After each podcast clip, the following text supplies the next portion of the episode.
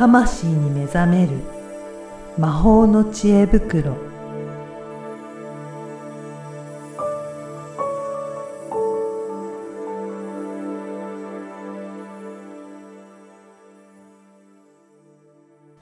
こんにちは、声ラボの岡田です。こんにちは、リアルスピリチュアリスト橋本由美です。由美さん、よろしくお願いします。よろしくお願いします。今回は、はい、ご質問が来てるみたいなんですけど、はい、オーラを見ると、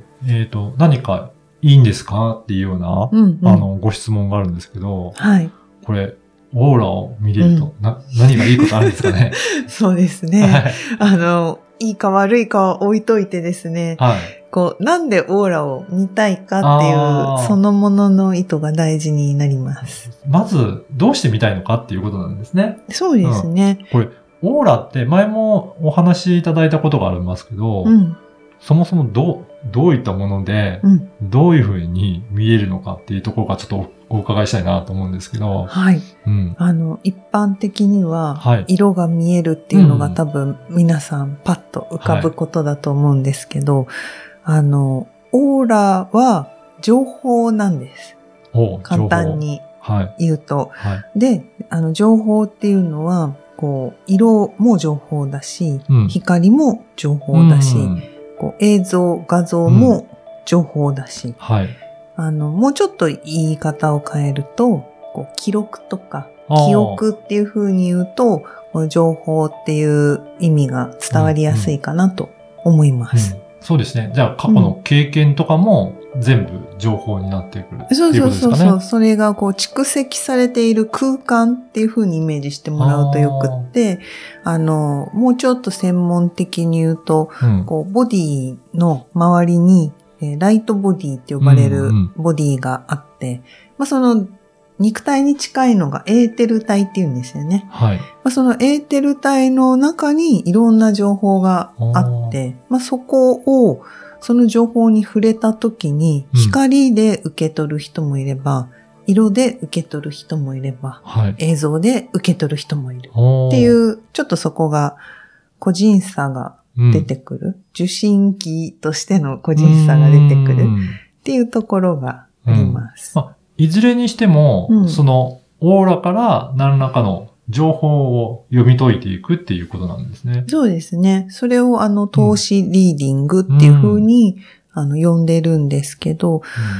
だから、質問いただいた方が、こう占い師さんであったり、あとリーディングとかカウンセリング、コーチングの方もですけど、この人の、なんかお悩みの根っこは何なのかなっていう情報とかをもっと言葉じゃない領域で受け取りたいっていう希望があったら、活用しやすいわけですね。この辺に情報があるから。じゃあその人が、教えてくれる、発言していること以外のところからも、いろいろ情報として得られるっていうことなんですね。そうなんです。例えば私がクライアントさんと、セッションをするときに、なんていうのかな。なんかこう、お話いただいている話よりも先にっていうか、映像でここに浮いているみたいな。なんか誰かの話のときに、早いときは、もうなんか、話し終わる前にもそこで見えて、その話ね、みたいな。なんかあと、例えば友達とかでも、この間行ったところが、こんな場所であんな場所で、そんな場所なんだ、みたいなのが、こう、そこで見て取れる。で、これは意識して見るのが、お仕事の時やるんですけど、無意識の時にも受け取ることがあります。これ人によってあれですか？強く発してる人と、そうでもない人もいるっていうことなんですか？発してはみんないて、受け取る側との、その周波数の合いやすさとか、あと心がね、ハートが開いてるか、うん、親しいお友達だと、うん、本当に皆まで言うなっていうぐらいの感じで、もう見えてる見えてそれねみたいな、なんかこう話以上に話が進むみたいなことがあるんですけど、やっぱクライアントさんとかになると、そういう感じじゃなくて、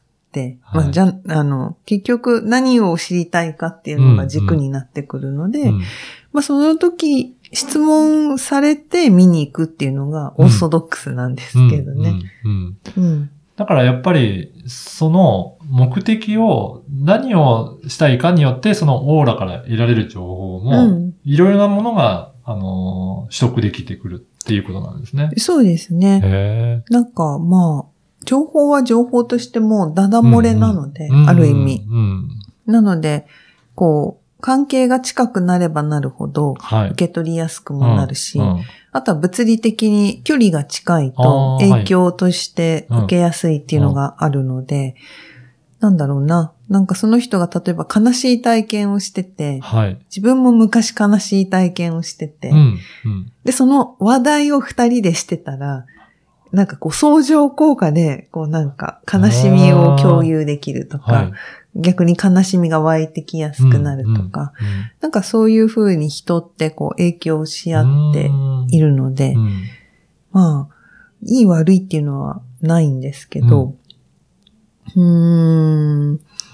もし、デメリットみたいなところで言うと、リーダーさんは特にリーダーさんって、投資リーディングをする人は気をつけた方がいいんですけど、なんていうのかな。自分もその情報を受け取っていくので、なんて言ったらいいのかな。ちょっと嫌な言い方すると、汚れるんですよ。相手のものが自分の方にも映ってくるみたいな、なんかそうするとね、相手の人が汚いみたいな感じに言ってるみたいで、そういうことじゃなくって、そういうことじゃなくってですね、だからちょっと、嫌な言い方って言ったのはそこで、別になんか本当に汚れるとかじゃないんだけど、なんていうのかな。曇るって言ったらいいですか？いろんな人の話を聞くと、それが混ざって、自分の中にいろんなものが入っちゃってくるっていうような感じですかね。例えばみんな、水風船の中に生きてると思ってもらって、で、水風船はね、境目があるんだけど、セッションとか深まると、風船の水全部開けて同じ樽の中に二人とも入るっていう感じになるんですよ。そうすると片っぽが例えば濁ってたら一緒に濁るじゃないですか。で、またじゃあそれぞれに戻るんですけど、そうすると、やっぱりね、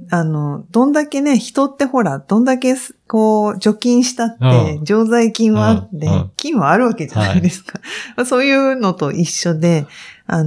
んていうのかな。普段別にそういうのを受け取ったとしても、お風呂入ったり、寝たりして、なんて言うなれば浄化される、きれいクリーニングされる、これお風呂入って、一日の汚れを落とすと同じなんです。だからそんなに汚いとか、あれじゃないんですけど、でもその、赤っていうかね、溜まっていくじゃないですか、うまくクリーニングできないと。で、やっぱりこういう仕事をする人っていうのは、一般の人よりもその機会が多いから、クリーニングの大切さっていうことがあるんですよ。だからそういう意味で、オーラを見るっていうのは、やっぱりそういうことが起きうることも知った上で、そしてなぜ自分はそれをやるのかっていう意図を持ってやると、安全というか、安心というか、お互い健全に、できるっていうところで、この話をいたしました。なので、そういった感じで、いろいろ相手とこうやって交わると、そういう状態になっていくっていうのを知った上で、いろいろやっていくといいということですね。そうです、そうです。だから、オーラはクリアにしといた方がもちろんいいし、でもみんな情報は入ってるので、何がクリアかっていう話になってくるんですよ。で、それ、何がクリアかって話になると、これ単純にマインド思思考の枠組みがこう緩んでるかどうかっていうのが、緩んでる人はクリアであるというふうに、まあ、認識すると分かりやすいかなと。うんうんうん、なるほど。なんか、うん、オーラってなんか相当すごいんですね。じゃあそういうふうに見たと。そうですね。相